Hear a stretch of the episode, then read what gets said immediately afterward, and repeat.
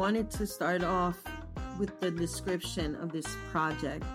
Latin American popular culture offers a window and a mirror into the many worlds and histories embodied and circulated by the national and imagined pueblos or peoples. It remains an arena for ideas of nationalism and identity to be created, maintained, and shared within everyday life. So, this project explores Latin America's rise and evolution of popular culture. Anthropologically, we will inspect the varied and sometimes conflicting ways in which popular culture maintains a public commentary on violence and nationalism throughout the hemisphere. We will also examine how popular cultures resolve social problems while casting a light on inequalities. In the context of Latin America and the Caribbean, race, gender, sexuality, and class persist as dominant conceptual frameworks which complicate what we deem normative definitions and expressions of nationalism, identity, and citizenship. For this reason, we will ask how understandings of gender, class, race, and sexuality shape the ways they are represented or misrepresented in popular culture forms. How does Latin American popular culture mitigate and migrate the shape of the Latinx experience and culture industries abroad?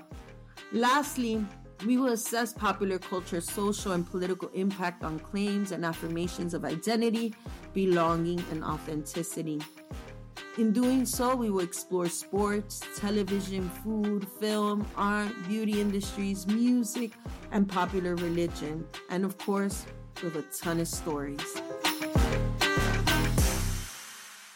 Throughout, we'll ask how is Latin America imagined or invented through expressions of popular culture? How do we develop this awareness of the social and historical context in which manifestations of popular culture have advanced throughout the hemisphere? We will explore the influence of colonialism and imperialism on Latin American culture. We will examine discourses about popular culture's political, social, and historical dimensions while developing an awareness of Latin America's varied and layered identities, so national, regional, continental, Western, and non and the legacy of race, or rather racism, class, and gender, and how they play in its construction. I want to analyze with you how Latin American popular cultures are shaped by other cultures in an era of globalization, and in turn, they influence other expressions of culture. So think about all the sharing that happens in this space, and I'm glad that you're here with me if we've ever interacted on Zoom, you would see that my profile picture is a photo of me three years old, um, dressed in what I perceive to be my Sunday best, but I'm in an airport. And I remember that airport, uh, it was the one in Barranquilla. But what has stuck with me is that I can't remember if I was going or coming, right? Like, am I leaving Colombia or am I coming to Colombia? And I think I left a lot of my childhood in that state when I think about it. I am in these two worlds. For those of you who know me, I grew up in New York City, the Lower East Side or Loisaida. Um, and also, a significant part of my childhood was spent in Colombia on the coast, uh, in a small town that doesn't show up on many maps. But for a very long time, it was the center of my world, is where I learn to become, if that makes sense. I'm a heritage speaker. So I grew up speaking Spanish, and that has stayed with me. I think in Spanish, I feel in Spanish, I dream in Spanish. But I think if I have to say what's my official language, it's Spanglish. I am always in a hyphen on this border, here, but not there, over there, but not here. It's this double consciousness that turns into third and fourth. And I think that's what Latin America is, right? It's this disorientation of the best and the worst inside of us. And at the same time, we can't escape it because now it's become in vogue, right? I was thinking about this in the context of uh, Bad Bunny, as one should, right? But in his song El Apagón, he says,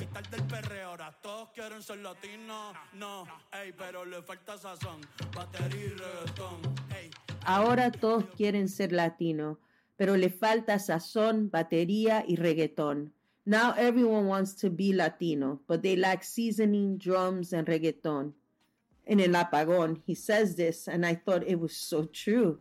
I mean, he's talking about our fragmentation and pluralization, but at the same time, we've become universal, multi diverse, adaptable, popular, mainstream. But what does that mean? I guess that's the story of this podcast, of this project.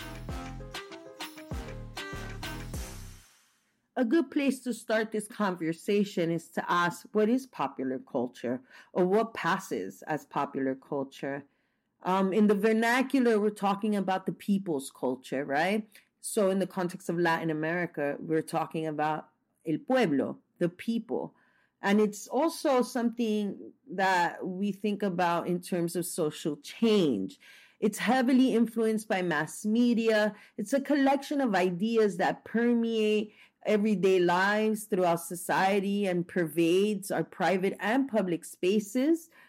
Think about it. That song, Despacito. Uh, you couldn't escape it for many years, right? I think it was 2016. And I remember that that year I danced that song in three different continents. And I thought that was fascinating because it wasn't that I brought my Despacito CD with me. Who listens to CDs? But you get what I mean. It was just that it was inescapable. And what does that song really talk about, right? It's, and I actually ended up theorizing over it with my uh, friend and colleague and sister Amaryllis Estrella, who's over at Rice University, because we're ta- we're co-writing an article on entornos, so environments, because the book we're working on on Latina feminisms, they're publishing it under that series, and so we were talking about how are we going to fit this into the environment, but in fact the environment is everything beyond our genes. So it's not just the water that we drink or the food that we eat. It's also the ideas we consume, the sounds, the emotions that circulate. And so I was really highlighting one particular lyric in that song, which is No te olvides de tu apellido. It's the part that Luis Fonsi sings. And I couldn't understand what is he talking about? Don't forget your last name.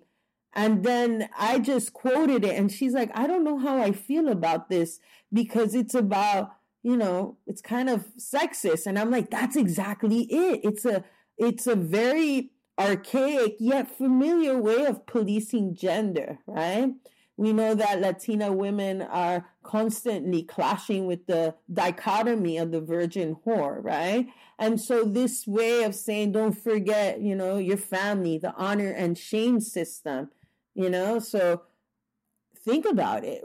You're saying give in to this pleasure, right? Slowly. but at the same time, don't forget your family, which is like the last thing you want to think about, like your surname, you know, in the throes of passion. But I see you, Luis Fonsi. I get it. It certainly created a particular type of environment, right? Where my Latina body felt visible in ways that were uncomfortable if you're actually just listening to the lyrics. But let me explain popular culture in a working definition. Popular culture is the entirety of ideas, perspectives, attitudes, memes count as popular culture, images, and other phenomena that are within the mainstream of a given culture. Although a lot of pop culture also starts in the fringe. I mean, think about punk rock. Every time I mention anthropology, I think of my work as punk rock. That was a subcultural group that emerges for social change, right? So again, this idea that Western culture dominates is problematic, but At the same time, if I think about all the uh, shows and films that are consumed in Latin America, they come from the par excellence ethnographer, Hollywood, right? And so even though we're talking about popular culture in Latin America, I'm going to talk about it in the context of a hemisphere, the Americas. Because even though when I lived here in New York City and I was growing up, I was still growing up listening to Chespirito, watching it, right? At the same time, I was also watching, you know, Transformers. I remember being in Colombia and seeing American television shows like Saved by the Bell dubbed in Spanish, which is something that until this day I can't watch. My husband, who grew up in Argentina, tells me that's how he watched every show, right? And so Latin America and North America or the United States are constantly in conversation. And by the way, we're including also the Caribbean, the West Indies, Quisqueya, and my beloved Puerto Rico. Now, how is pop culture determined?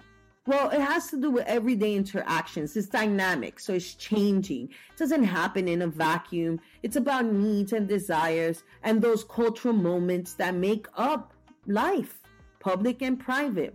Who influences it? I think that's important for us to think about because in what we deem modern society, pop culture is influenced by the industries that disseminate cultural material. So again, think news media, music, publishing, anime, cartoons, film. What makes pop culture unique is the fact that it is constantly changing. It is specific to a time and place and yet, at the same time, it has new meaning in new contexts, right? Even if it is the same old show, I myself love sharing with my kids some of the shows I grew up with and, and I was watching. Although in this age of reboots, right, a lot of them are recreated even telenovelas, right? I saw recently that they had remade the telenovela Café con Aroma de Mujer, which is a Colombian soap opera that was actually very influential in my own life. It was the first Colombian soap opera that was played on prime time television by Telemundo, which started opening up a, a market with Latin America because before the only type of soap operas that we would watch came from Mexico, so Televisa, or Venezuela, which was Venevisión at the time. So in the mornings, they would give these Venezuelan soap operas, which my mother was very against. She was like, I don't understand why these women are so oppressed all the time and they don't do something about it. But that's the feminist my mother has always been. But she would watch it, but it was just to kind of say, why is we, why are these women in this way? But it did give a, a release.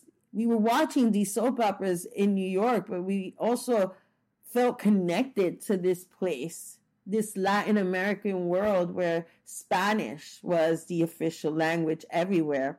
And by the way, fun fact the first Romance language actually spoken in the United States is Spanish. So anytime someone tells you to speak American, remember. Now, there are different types of popular culture analysis, and we will do uh, a bit of everything here in this class or this space production analysis, textual analysis, audience analysis, historical analysis. And these analyses seek to get beneath the surface, to, to dig deep on the meanings and examine more implicit connotations and broader implications of social meanings. Because at the end of the day, the forms of popular culture like music, television, sports, toys, comic books, film, advertising, fashion magazines, cyber culture. These are windows and mirrors, but they're also tools to imagine social change, especially in the context of Latin America. And these ideas have traveled. Now, the issues that popular culture addresses have to do with race, ethnicity, gender, sexuality, cultural imperialism, censorship, but the most common popular culture categories that we're familiar with in our everyday lives are entertainment, sports, news, as in people, places in news, right? Um, politics, fashion, clothes, technology. And in the United States, we consume also a lot of what's happening in Latin America because it's been globalized, right? And also the compression of time and space, the internet. Now, in real time, I could see what my cousins are doing back in Colombia because we all have Facebook and they have iPhones like I do. So it's a different type of consumption of popular culture than, let's say, when I was young, way back when, and that soap opera will play at a specific time, Café con Aroma de Mujer, and I would not miss it. Unfortunately, prime time usually was during church time, so that's when my mom got a VCR, right? She was like, I am going to go to church, but I will also tape my soap operas and for her, that was important, not because like she's like, I can't live without them, but it gave her an escape, a release. It's why we all watch television. Although for me, given my research interests, I just call it research. Think about the ways that even sports speak to a nation's consciousness, right? I spent uh, this last World Cup watching it with family and I could tell you that it was not about just cheering Argentina. It was about community. It was about rituals. It was about memories. And it was one of the best ones I've ever had. Um, my research actually is on the 2014 World Cup. Uh, that takes up a significant part of my dissertation. But there has always been a hesitation for me to publish it. I felt it wasn't ready. And that's the thing with anthropology. Ethnographic time functions a little bit different. And at least for me as an anthropologist, it is only now that I feel that that story is ready because I am reading even my own cultural creation differently because of time and place. My story actually is about this win and the road there. And so think about all popular cultural expressions that tell you not only about a country, about a place, but about a memory, a feeling. So think of salsa and samba. The other day I was telling my son that he has to take salsa classes. Like it's really important that you learn to dance salsa. And I did not see it for any other reason. It's because, you know, when we have Christmas or we celebrate, that music plays in the background, right? That is the soundtrack of a lot of our celebrations and holidays. And I told him that I promise you, it will help you in more ways than you will ever know. I perhaps say that because for me, one of the big ticket items when I met my husband was if he knew how to dance. And when he said yes, although I didn't believe him at the time, I was like, check, right? But also for me, and I think about this because we all grow up idealizing, right? What romantic love is. And for me, the references I had came from telenovelas, right? Or at home. And although my parents are great as partners, I wouldn't particularly qualify their relationship as, you know, romantic in that way. Different time and place uh, and so I get it and I don't personalize it. But for me, I always knew a few things, despite the fact that I grew up here in New York City and I had lived by the time I met my husband in many different parts of the world, including Argentina and Spain. I knew that I needed to be with someone, and I always said this even as a kid, who spoke Spanish and not spoke Spanish how, you know, he went and learned it on Babbel, whatever app there is now. It wasn't like a Espanol con barreras, right? Or sin barreras. But I remember needing that and, and, and thinking that was so important and detrimental for how I thought relationships for me were going to play out because I realized when I feel intensely or when I'm trying to communicate something passionately, I only think in Spanish, right? I, and I mean, I've, my son has witnessed it when I've gotten into angry fits and it's like, everything comes out of my mouth in Spanish. And I don't know if it's because then I don't have a filter, right? And I'm not code switching and I'm not trying to sound like anything. It's just unadulterated, unfiltered words, and they come out for some reason in Spanish, right? And so for me, I knew that I wanted to maintain that because that's where I felt that I would be able to effectively communicate, if that makes sense.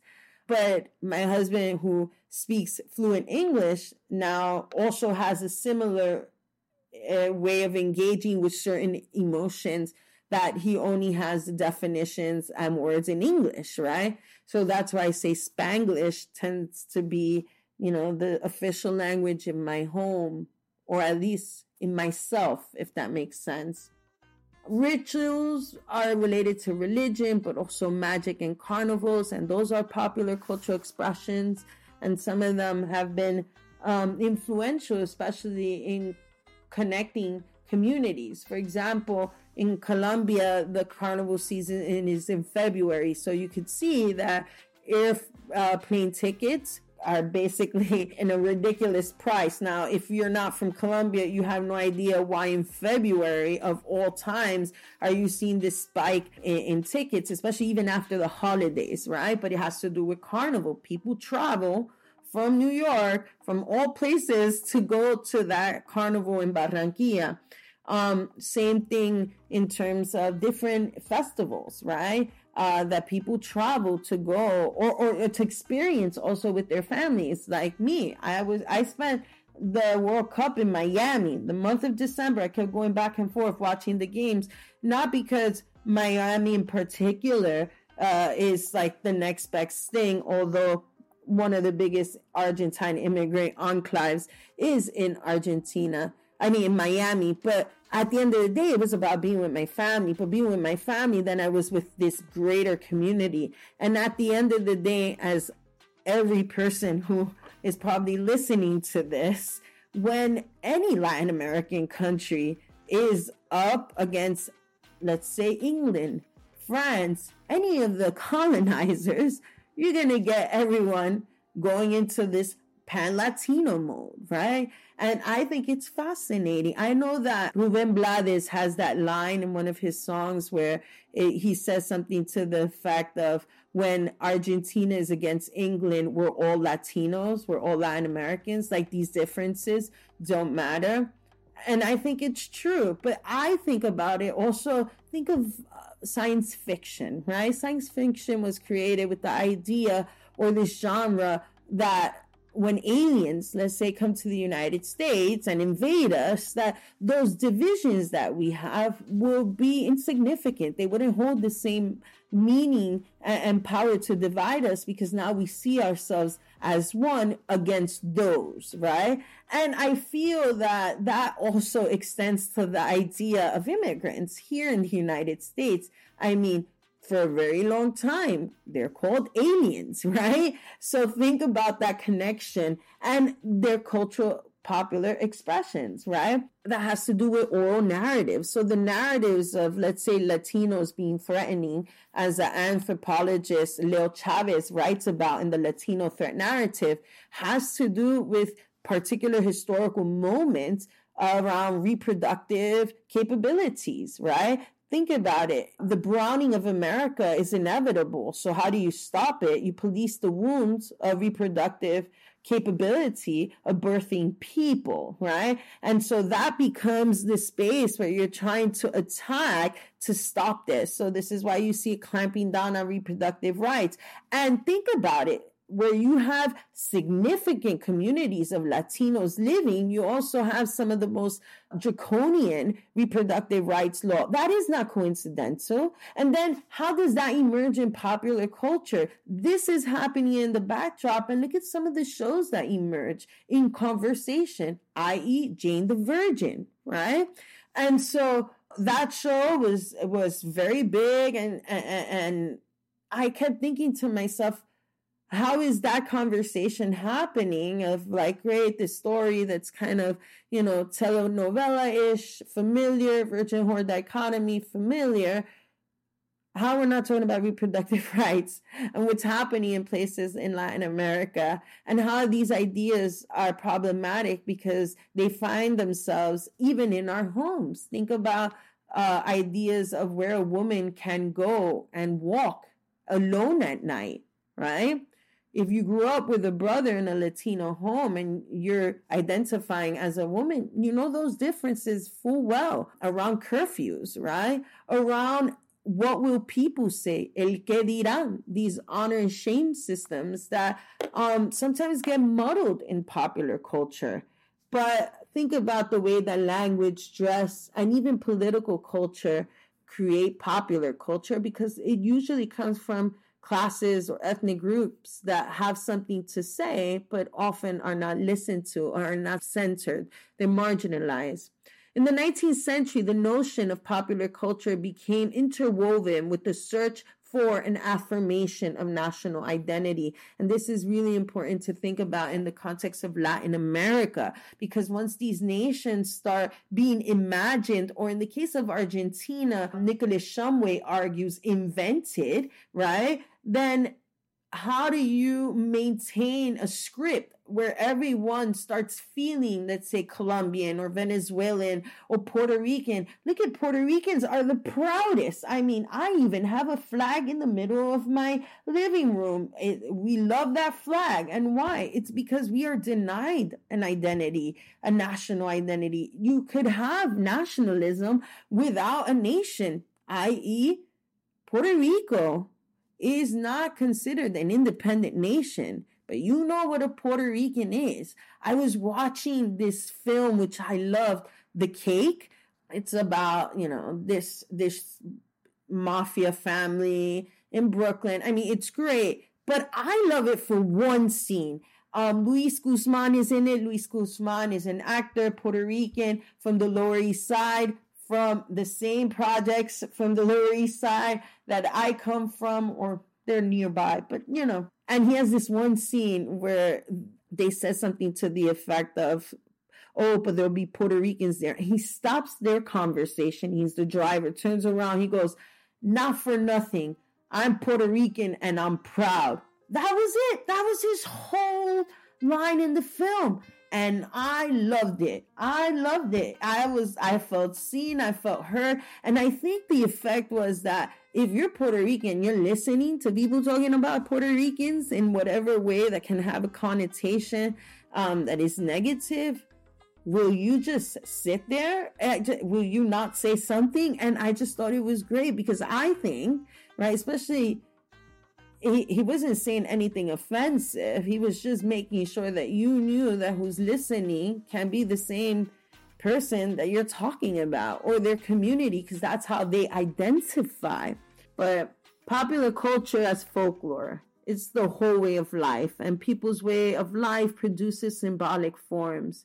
So, music, language, literature, and cultural artifacts I thought about this because one time my mother was telling me how her brother, after um, the death of their eldest one, um, he took out the accordion and started playing music silently.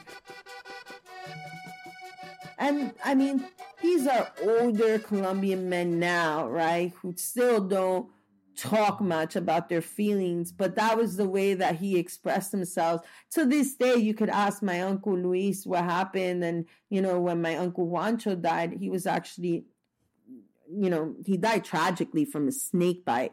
But that's another story for another podcast. But for this, what I wanted to point out was the symbolic resonance of the accordion, especially in the coast of Colombia because of Vallenato which is the folkloric music. But I remember thinking that's such a powerful thing that he went to the accordion and he played it. And to this very day, in my sadness and in my extreme joy, that accordion also hits me. I play vallenato. When I used to um, drink copious amounts of whatever it was while I was writing my dissertation, a lot of it had to do with Argentina, but in my toughest moments, the music switched from tango and rock nacional to just straight up vallenato. Because to me, it just strikes a chord. I can't explain it. But see, that's the thing with what is called popular culture. There's a piece of you in it that you see yourself in it, or that you learn to see aspects of yourself through, right? I think about this even in language. So my family's from the coast of Colombia, costeños, that's how we're called, right?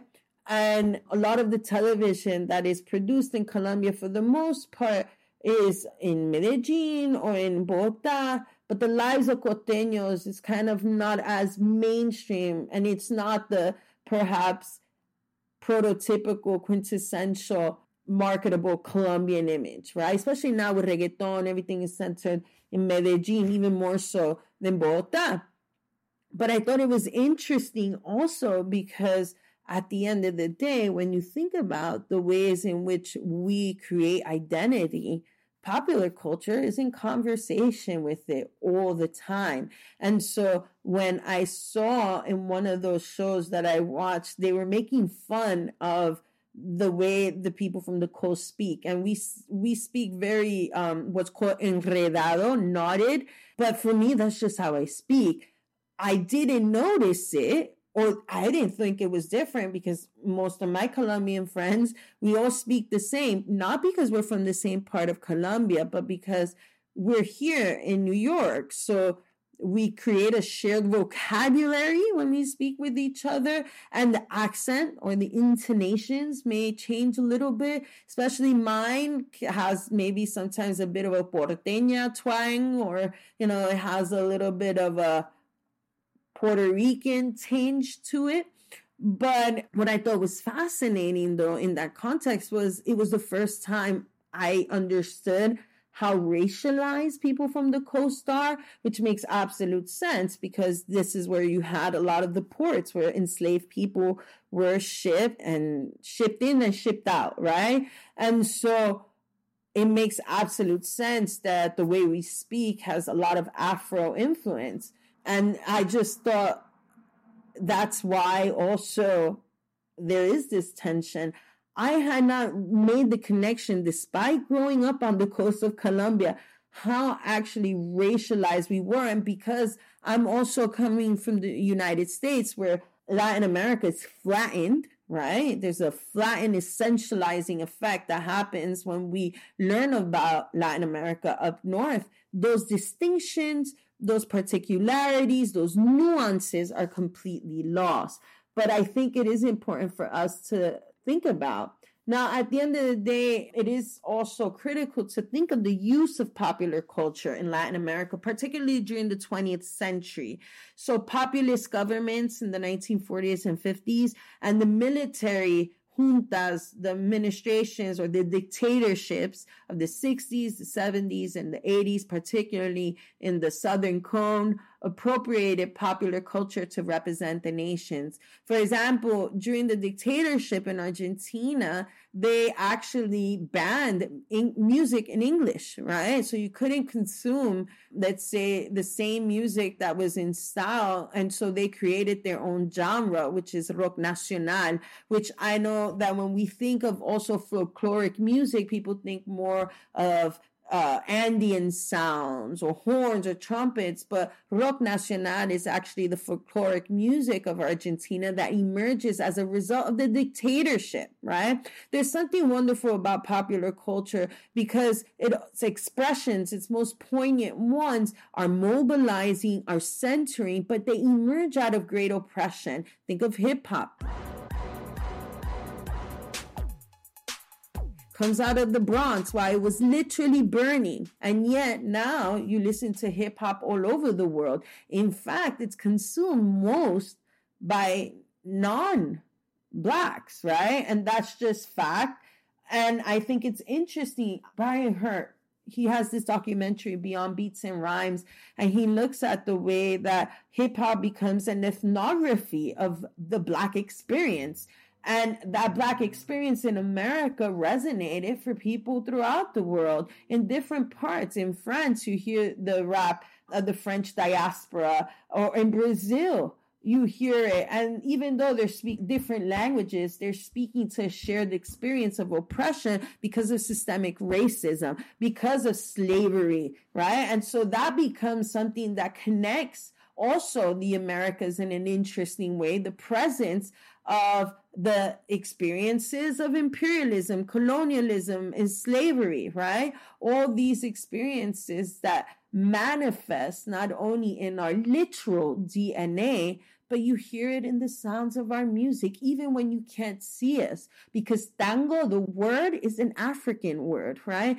And some of the exceptionalist critiques of Argentina is that they don't have an Afro Argentine visibility. In 2010, actually, in Argentina was the first time they reintroduced the concept of Afro Argentine, or at least it became part of the zeitgeist because there was a campaign and they had this public awareness, this video of different Argentines of different shapes, sizes, colors, saying that they were Afro Argentine to recognize the fact that even in their genes, it may not have expressed themselves. That presence, that origin is still there. And it was very powerful. And people are like, well, that's Argentina. Well, in the Dominican Republic, or rather Quisqueya, right?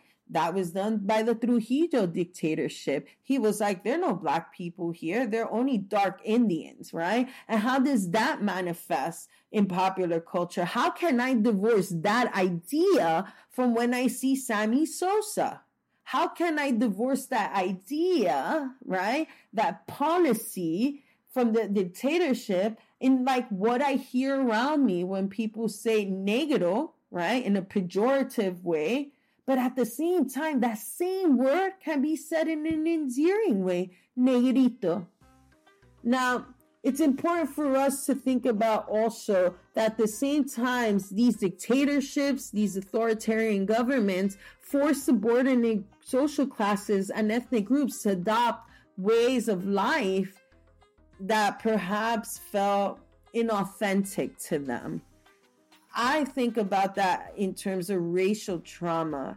But let's say in places like Guatemala, where uh, or Peru, where indigeneity was blamed for the country's lack of progress, then you had these systemic rapes of women, right? To kind of try to whiten, right? Um, they attacked their reproductive capability to try to kill off the indigeneity, I mean, if you read A. Menchú, she explains that. But think about even the history uh, of that in Peru. Um, a great film made by Llosa, The Milk of Sorrow, which is actually inspired by an anthropological study by Kimberly Theidon called The Milk of Study, La Teta Asustada. And the belief was that women who were raped during the Sendero Luminoso, that dirty war, that these women who were raped, these indigenous women, they passed the grief, the mourning, the trauma through the breast milk right? And so in this film, on this particular moment in time, not only are they talking about this particular moment in time, right? The history of that real atrocity, but how it manifests, how it resurges, how we see it, we hear it in our everyday, and at the same time, we ignore it, right? And that's the thing with, I think, Latin America it's not only about what we see, it's about what we don't see, what has become invisible, right? Systemically, whitewashing, or also what has become seen, right? Because that tends to also happen with purpose. And when I'm talking about the Americas, I think for the purposes of this conversation, I just want to highlight that I am including Brazil Again, I am including Puerto Rico. I'm talking about the Americas, right? And I'm talking about these places also that are shared, right? When you talk about the heart of the Andes, or when you talk about, let's say, these border spaces, right? Because Iguazu, for example, in Latin America, is a, a beautiful um, space, but it's shared, right, with Brazil, Paraguay, Argentina. And so it's one space, but it's shared. And so we were divided and became nations as a result of colonialism, right? And the thing is, Latin America was colonized most effectively not by war, but by religion. And for many years, Latin America and the church were one, right? The, the Americas, rather, they were one because you didn't exist actually if you didn't have certificate of baptism from the Catholic Church.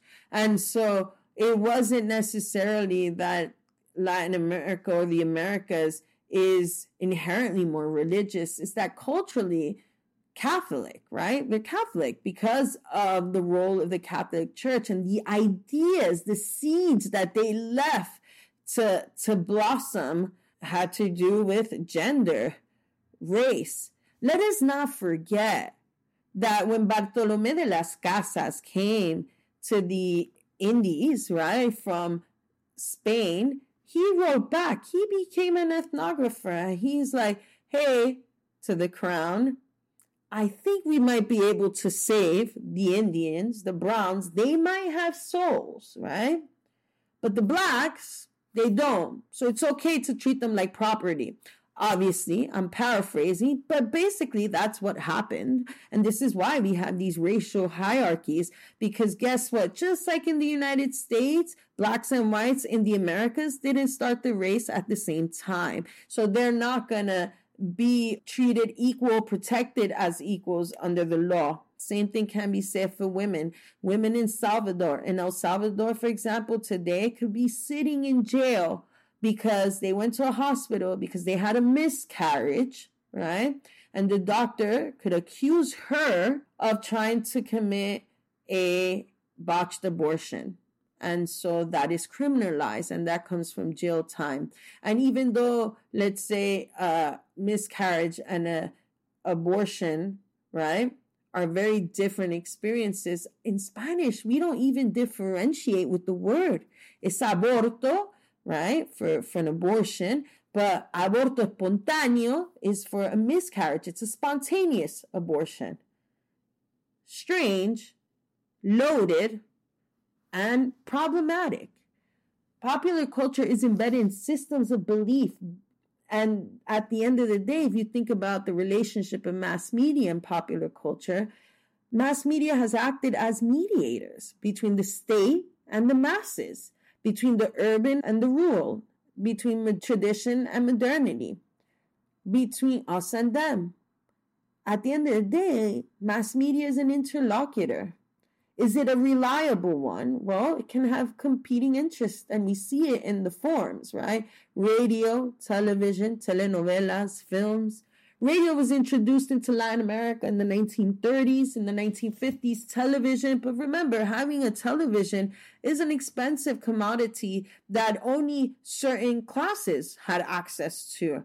I grew up in, uh, in, Colombia where not everyone in my family had a television, right? Which for me, living in New York and then going to Colombia on vacation, it was really my real preparation to becoming an anthropologist. Because talk about adaptation.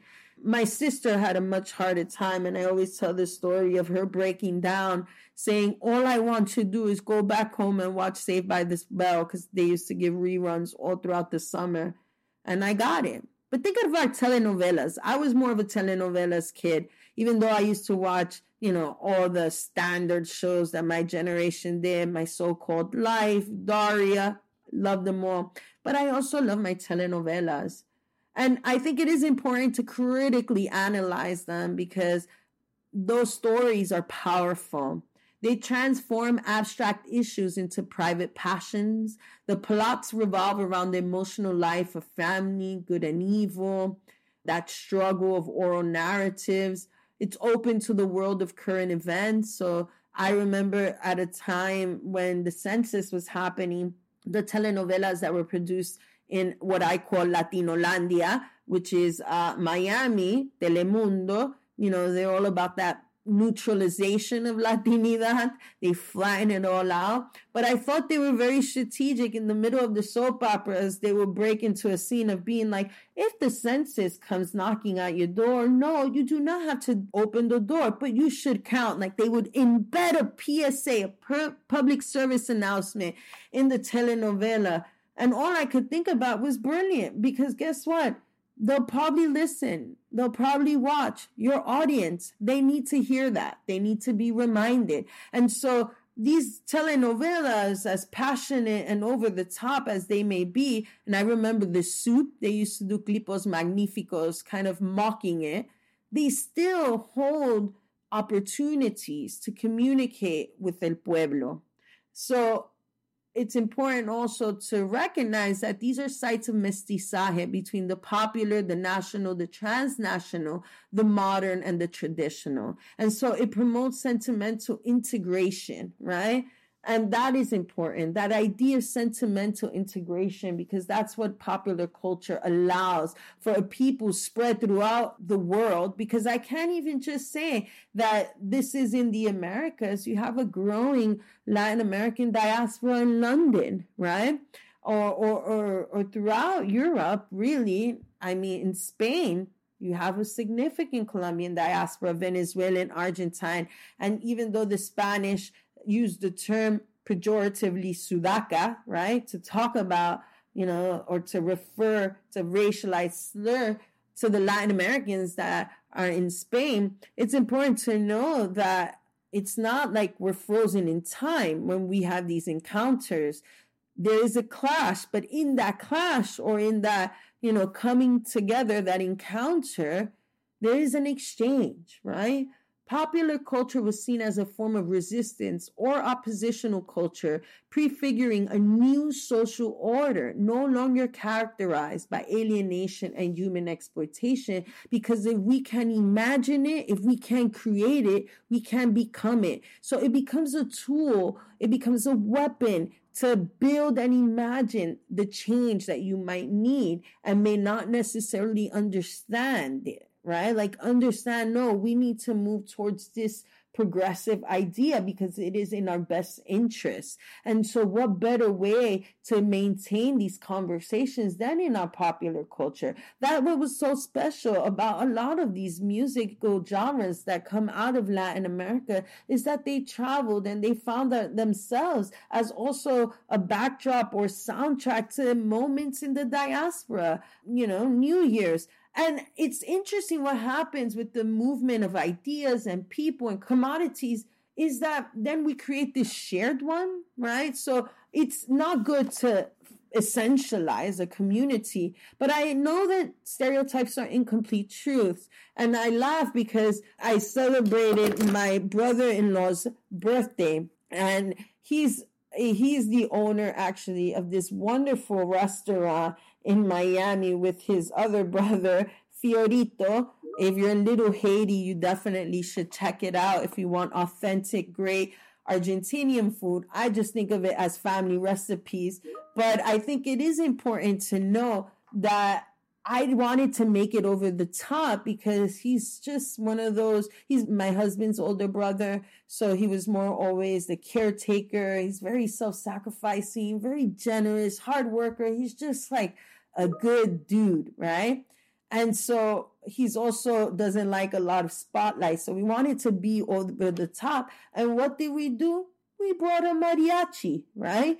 And I thought it was fascinating because we were all crying listening to these songs. I'm not Mexican, but El Rey, that song, I mean, I have sung it at I don't know how many bars, right? In those endless nights in the backyard with my family as we're talking and drinking and laughing. Those memories, that music is ours. And I think that's what Latin American popular culture affords us the opportunity to do to have in ours, to create a community, to see ourselves, to be ourselves, to share ourselves, to be one.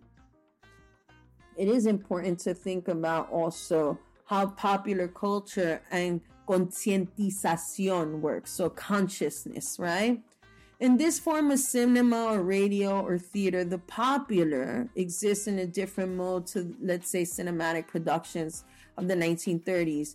That is, it becomes a commitment to use these forms as a way to raise consciousness. And what happens when you raise consciousness is when you're able to see you have a shared vision or, or shared struggle, right? It, mobilizes, it activates. And that's why I position my work as a Latin Americanist having to be in the intersection of art, activism, and academia because these domains blur in Latin America. If you want to understand Latin America, yes, you can listen to Calle 13's Latino America, or you could read Gabriel Garcia Marquez, 100 Years of Solitude, or you could read also El Sur by Jorge Luis Borges or you could read Broken Spears, right? Again, it's a shared story, the open veins of Latin America, because they all bleed, right? They bleed into our lives, into our sense of health and self, into our identities. And it's important to situate this. The specificity of popular culture in Latin America lies in the fact that folk traditions persist and develop as part of the daily life and memory of communities that are marginalized, of people who may not necessarily see themselves in official narratives. They are creating their unofficial ones that become the ones that speak to us. For example, Rock Nacional. It becomes a sonic archive of truth in the face of the impunity and injustices of the dictatorship. Same can be said for Theater of the Oppressed by Augusto Boal in Brazil. What does it do? It animates change, right? It allows lay individuals, ordinary citizens, to understand the power that they are able to harness when they are able to use, lift their voice.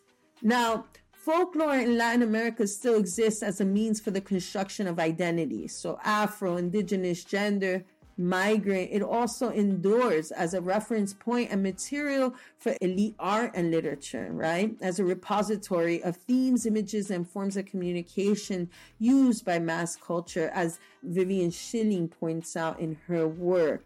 Now, I think it is important for us again, think about how Latin American popular culture speaks to its history, its culture, its politics, but let's start this story understanding that it's one that's still being written. So it's not set in stone. It's a story of a people at a crossroads who are constantly becoming, where justice becomes a moving target, and where our stories are what help keep these visions of change alive. So, thank you for starting this journey with me where I wanted to talk about why study popular culture. Well, if you want to understand a region, its people, its feelings, then yes, start there. Popular culture.